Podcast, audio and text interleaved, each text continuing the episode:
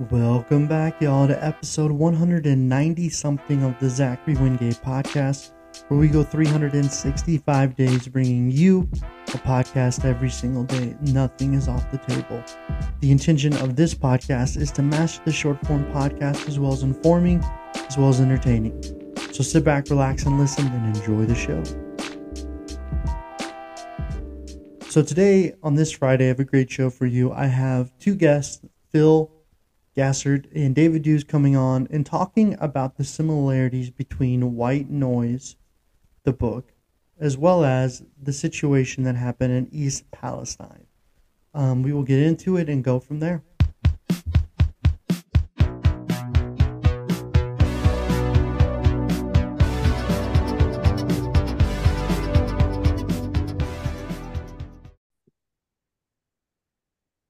Okay, so today we have David Gooze and Phil Gassert on the show, and we're going to do a little bit of a deep dive on the story of East Palestine and potential correlations between the movie White Noise. Um, how you guys doing today? Doing good. Slam jam, fama jamma. That sounds good. So, did you guys, Yeah. Either of you, were you able to watch the movie or read any notes about it? I have not watched the movie. I did read the book, uh, so I reserve the right to look down on anyone who has just watched the movie. I have neither read the book nor uh, seen the movie, nor really read up Wow. anything. I'm just I'm just here to bring Phil down. That's it. Yeah, Okay. Okay. Well, well, doing a good job, Goose. Thanks, Phil. Well, I guess there um to get a little bit of the details about the movie, um originally White Noise. I think what's really interesting is that people are making some comparisons to the book, which takes place in 1985. Um, you know, when you read the book, Phil, and you kind of look at it, like, is there any like just to give the baseline or the premise to Goose, what is the book about in a nutshell? Uh, in one sentence, it is about the fear of death. Uh, it's about the main characters. The main character and his wife are both morbidly afraid. Well, yeah, of course, morbidly afraid of death, and it's like consuming them. Um, and that's really what the last third of the book is about. Is about them dealing with with that constant anxiety and fear. But then in the middle of the book, and what I think people know if they've even just seen the trailer and why people are talking about it now is because there is, and this really triggers their fear of death, is that a train derails in their sleepy little town and releases a, a big giant cloud of it's, it's in the book it's called the um airborne it's a band there's a band with this name why am i not thinking of it the airborne The toxic toxic event Yeah.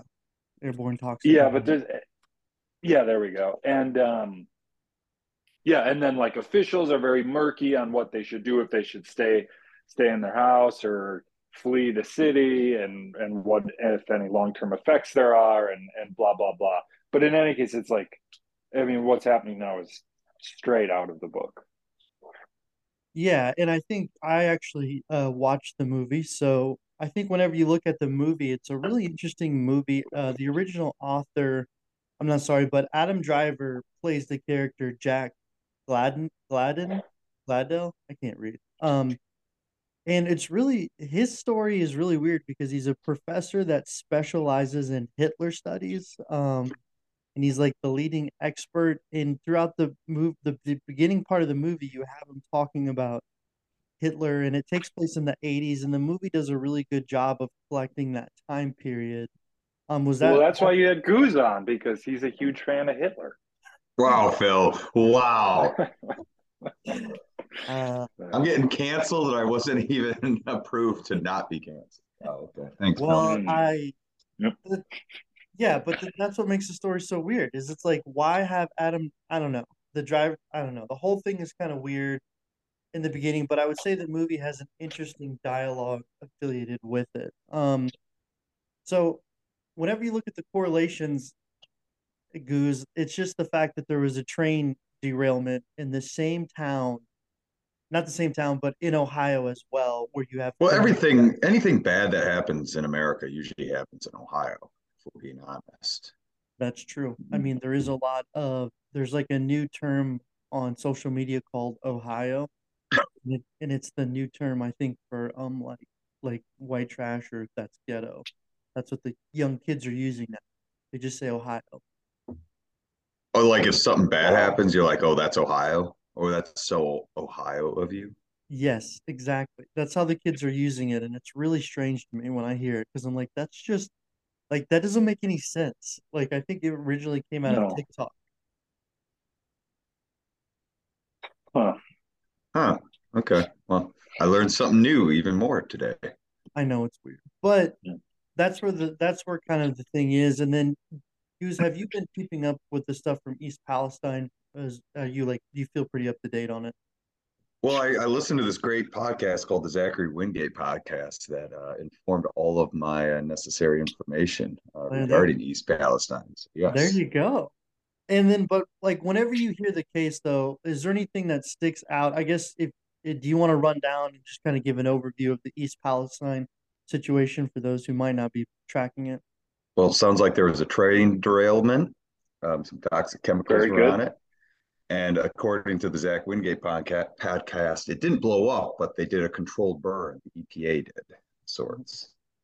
And now they are worried that it is um, affecting the water source in the area. And I think the reason why everyone's kind of freaking out about it is, I mean, again, I'm a I'm a regular reader of both the Wall Street Journal and the Washington Post. I'm just going to you know, look down on Phil on that, but neither one really like has done a ton of deep dive research into it, and that's where I think people are kind of up in arms of sorts of like this is this massive environmental issue that's just you know I think back to what 2011 when there was the BP oil spill and that was 24 7 on the news. And this has been a little bit more to the side Mhm. I think that's why everyone, you know, in the dark reaches of the internet are like, what's actually going on? And then obviously the white noise book slash movie. Yeah, and it's interesting because you you know you haven't followed the story. I think for me, I think that's a good overview. Um, and when you when you merge the East, the um, white noise with East Palestine, there, there is some correlation there. It is interesting how it's the fear of death. I think the story does a really good job of laying out mortality. But as I was reading through a couple articles, what's really crazy is they filmed this movie in Ohio. And whenever they're filming this movie in Ohio, um, it was kind of close to East Palestine. So some of the people living in East Palestine were actually extras on the set. So they were filming a movie Jeez. About a potential train accident, and then it happened in East Palestine. So I think that was some that, was like one of the really weird details where you're like, wow, that's crazy. Could you imagine being in that movie and then in this situation? you were the extra who was on the train that crashed and then you saw it. Wow. Yeah, and it's so funny in the uh, White Noise book. Apparently, the book was a really big deal in the '80s, and it did really, really well. But the how the train derailed in the in the movie is they were driving a truck. Like, it was a truck driver who got hammered. He was driving a gas truck. He got hammered, and then he drove it into um, a train filled with chemicals. That's the plot of how it happened. Yeah, they don't really go into how it happened in the book. Um, it just sort of, you know, is a thing that happens in the background. hmm Yeah, but yeah, it was it was apparently this this author Don DeLillo or DeLillo. I don't know how to how to say his last name. It was yeah, it was a big deal, and he was a big influence on my favorite author, David Foster Wallace. But I gotta say, like his writing leaves me a little cold. Um, so I didn't love White Noise, but I it it, it was I just read it like two months ago, um, coincidentally, and I got to say it was wild how not just the obviously the specific event of a train crash, but it was wild how relevant it was. Like he has near the beginning of the book, he has just a real quick short chapter, like two pages, where the main character and his friend go to the world's most photographed barn, which is a real location, I think in Wyoming or something. Mhm. Um, and they're sitting there and then the friend has this like epiphany where he's like no one is actually looking at the barn. They're taking a picture of the picture. They're here to be a part of the experience. They're here to to be able to say that they were at the place where everyone goes to take the picture or whatever. I mean it's basically like calling out social media culture which we're all part of to some degree or another basically calling it out you know back in like 1985 mm-hmm. um, and there's a bunch of other things um, yeah uh, other parts of the book that are just it was crazy thinking like oh this isn't this wasn't written today. This was written in 19 whatever 84 well in the movie what what they really do a good job of doing is really capitalizing on the capitalist spirit. They really put in a lot of consumerism. In like a focal point of the movie is them shopping at supermarkets and you look at the supermarket it has all this kind of brands and Doritos and things like that. And that kind of leads mm-hmm. throughout the story where, you know, um, you know, the wife, spoiler, ends up sleeping with the um, guy who's selling the pill Dar- Daron, Daron. Right, right. And she's indicating whatever, yeah. She's indicating it was a capitalist transaction because she wanted to get the pills. So that's what makes it kind of interesting. The twist is interesting. And whenever you look at East Palestine incident, you ha- just have a situation where you do have a sleepy town in Ohio who's going through a situation. Now, if you add the capitalist standpoint on it, so in the podcast I did before, I talked a lot about Norfolk Southern and how they were kind of going through this process called PRS, where they're trying to kind of cut down on the workforce and implement heavier trains with faster loads with less people. You know, they they fired three thousand five hundred people or laid them off, and that could potentially have contributed to the East Palestine situation as well. So not like a I hate capitalism, but I mean like the, the, the intent of it was to value the stakeholders for North Norfolk Southern, and then you have this movie kind of having the same type of story in a way where people are trying to get what they want, and as a result of it, people get hurt. It's kind of also another premise of it. Can we add in another connection of pop culture to the East Palestine train derailment? Which have you guys seen Close Encounters of the Third Kind? Yeah. Yeah.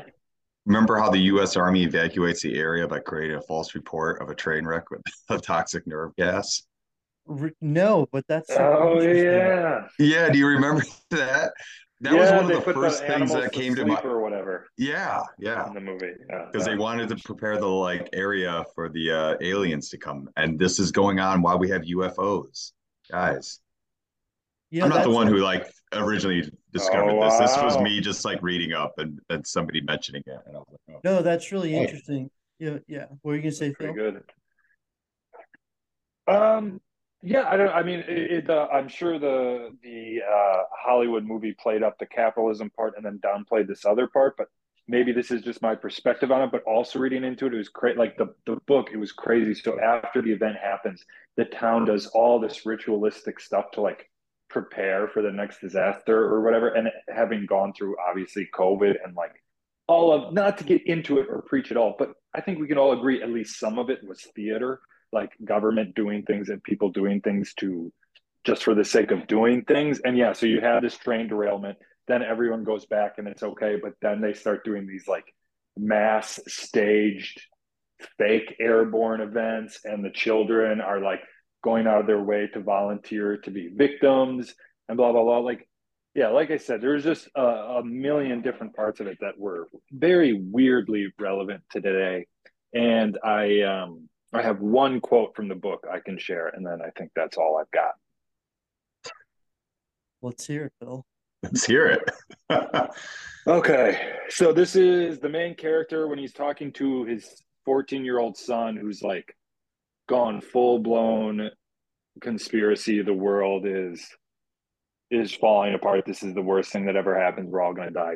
Um, and this is his thoughts about it. He says, I wanted to argue with him. I wanted to ask him why I should believe these scientific findings, but not the results that indicated we were safe from iodine c- contamination. But what could I say, considering my condition? I wanted to tell him that statistical evidence of the kind he was quoting from was by nature inconclusive and misleading. I wanted to say that he would learn to regard all such catastrophic findings with equanimity as he matured, grew out of his confining literalism, developed a spirit of informed and skeptical inquiry, advanced in wisdom and rounded judgment, got old, declined, died. But I only said terrifying data is now an industry in itself. Different firms compete to see how badly they can scare us yeah like that's i mean that's that's the media in the time of covid is it not yeah i think that really the the terrifying data aspect of using fear mongering i think that's a part of it too is how people are afraid to die so she's willing to give up the most sacred thing which is her body she's obviously in a great marriage so there's nothing there that that can deal with it but she's giving up her body to get a pill in order not to fear death i mean i think that's really at the heart of the story, which is like super trippy when you think about it. Yeah. But I think too. Yeah, yeah. Yeah. But I think too, when you look at the next correlation, you know, which is good, you know, going back to the point of the UFOs, it's like it is really crazy how you could have like it i mean if you did have a train wreck that would be the perfect situation to clear out a city in order to bring in ufos and have them meet Joe Biden potentially. You know, I think which would be a very interesting conversation to say the least. So Joe Biden is in East Palestine, Ohio, right now, shaking hands with aliens. Is what you're saying? Yeah, maybe out of everywhere, up on his bicycle. Yeah, out of everywhere in America to where the aliens could, you know, land and be welcome. It's East Palestine, Ohio. Yeah, he shows up and he gives him some ice cream, and he's like, "My name's Joe Biden, pal. Welcome to Earth." It sounds like a quality SNL skit. Yeah, I was gonna say this is perfect for it.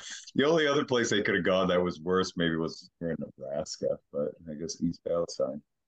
Yeah, and you know what's crazy about this story is the fact that the media is not covering it. But now, if you look at some of the bigger media firms, they're picking up the story. But it's like I think where it really broke, which is crazy, is on TikTok. I know you guys don't partake in TikTok, but the TikToks were insane and they're just even crazier. You had this one gentleman covering it and reading through all the data, and he kind of became the quote unquote source on TikTok. And everybody was going to him to understand what was going on with it because he was reading through all the chemical reports and things like that. So it's really weird how you also have this new spark of media where when the networks aren't covering it, it's like individuals are. Mm.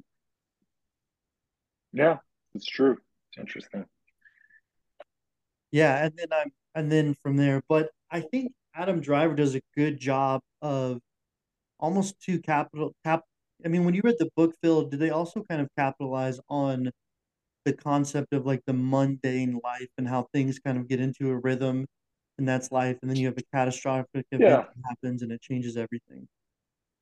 Yeah, absolutely. And like to the point about capitalism, I mean, yeah, in the, the first third of the book, which just is which is just about his life in the sleepy town, he there's yeah, there's I can I can I'm it wasn't surprising to hear the part about shopping because there was this very like somewhat famous chapter where he is having self accu self what is the phrase self actualization whatever um self realization via shopping and buying crap for his family. And then in the back third, the more his fear of death increases, the more he just like throws away possessions, which I don't know, I'm sure some egghead literary professor can tell you about all the significance of that. But um I thought yeah, it was definitely our, a book. You're our egghead professor. Yeah, Phil, you're a guy. I mean, all you're doing is, you know, on the beaches of Thailand reading books and giving us perspective on them. So deep, deep important. It's true.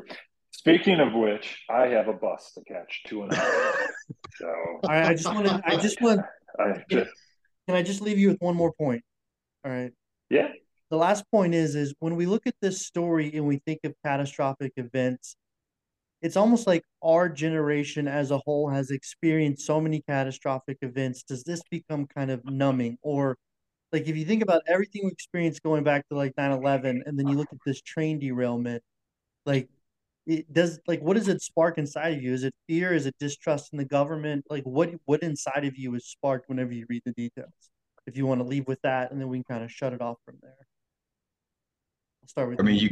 you you can't you know you don't want to get too down on the world and anything like that but if you're being honest right? Same week as this derailment there was the shooting in michigan state and it's kind of this numbing effect. Now granted phil's in thailand so i feel like he's kind of uh, at a, has a removed aspect but, but i live in washington d.c sometimes you go to the bar and start talking with people and they're just like oh hey you see that? Okay yeah yeah. But you know what was it 20 30 years ago? Granted none of us were adults at that time but would that have been more of a, a thing?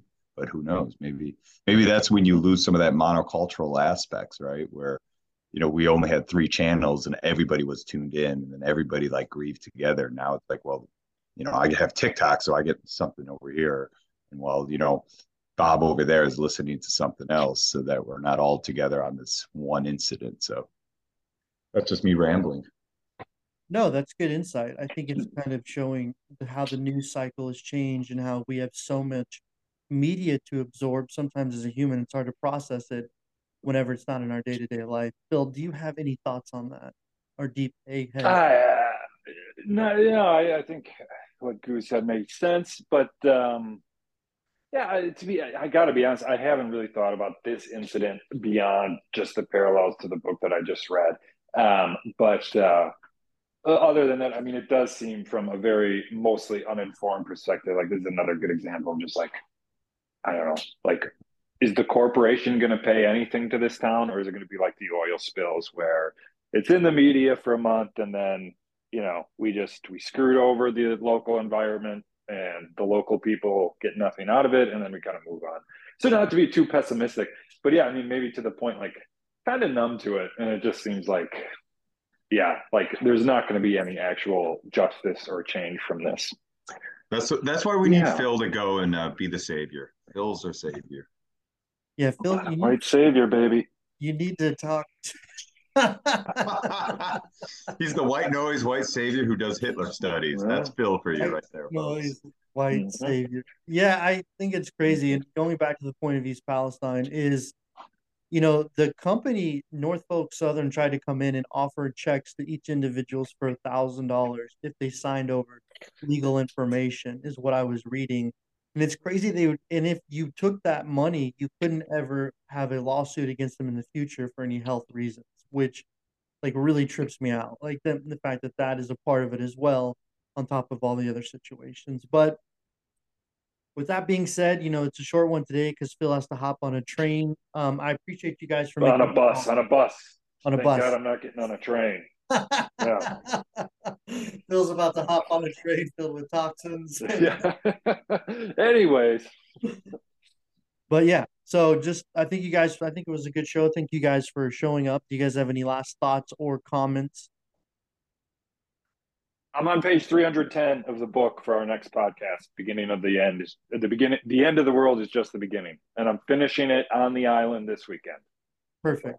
And I will work on that as well, and maybe we could tag up next week. Gooze, do you have any comments on that? Have you been reading? Uh, yeah, I'm reading a book called Early Risers, which is about how humans have to hibernate every winter.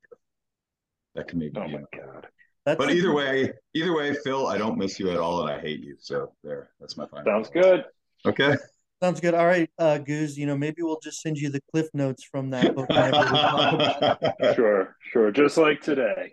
Just like today. Go get on your train slash bus, Phil. All right. All right. Thank you guys so much. And then, um, yeah, we'll uh, we'll get back to you tomorrow. Appreciate you, gentlemen, for getting on the show. And I guess that's all I got. Sounds good, man. See ya.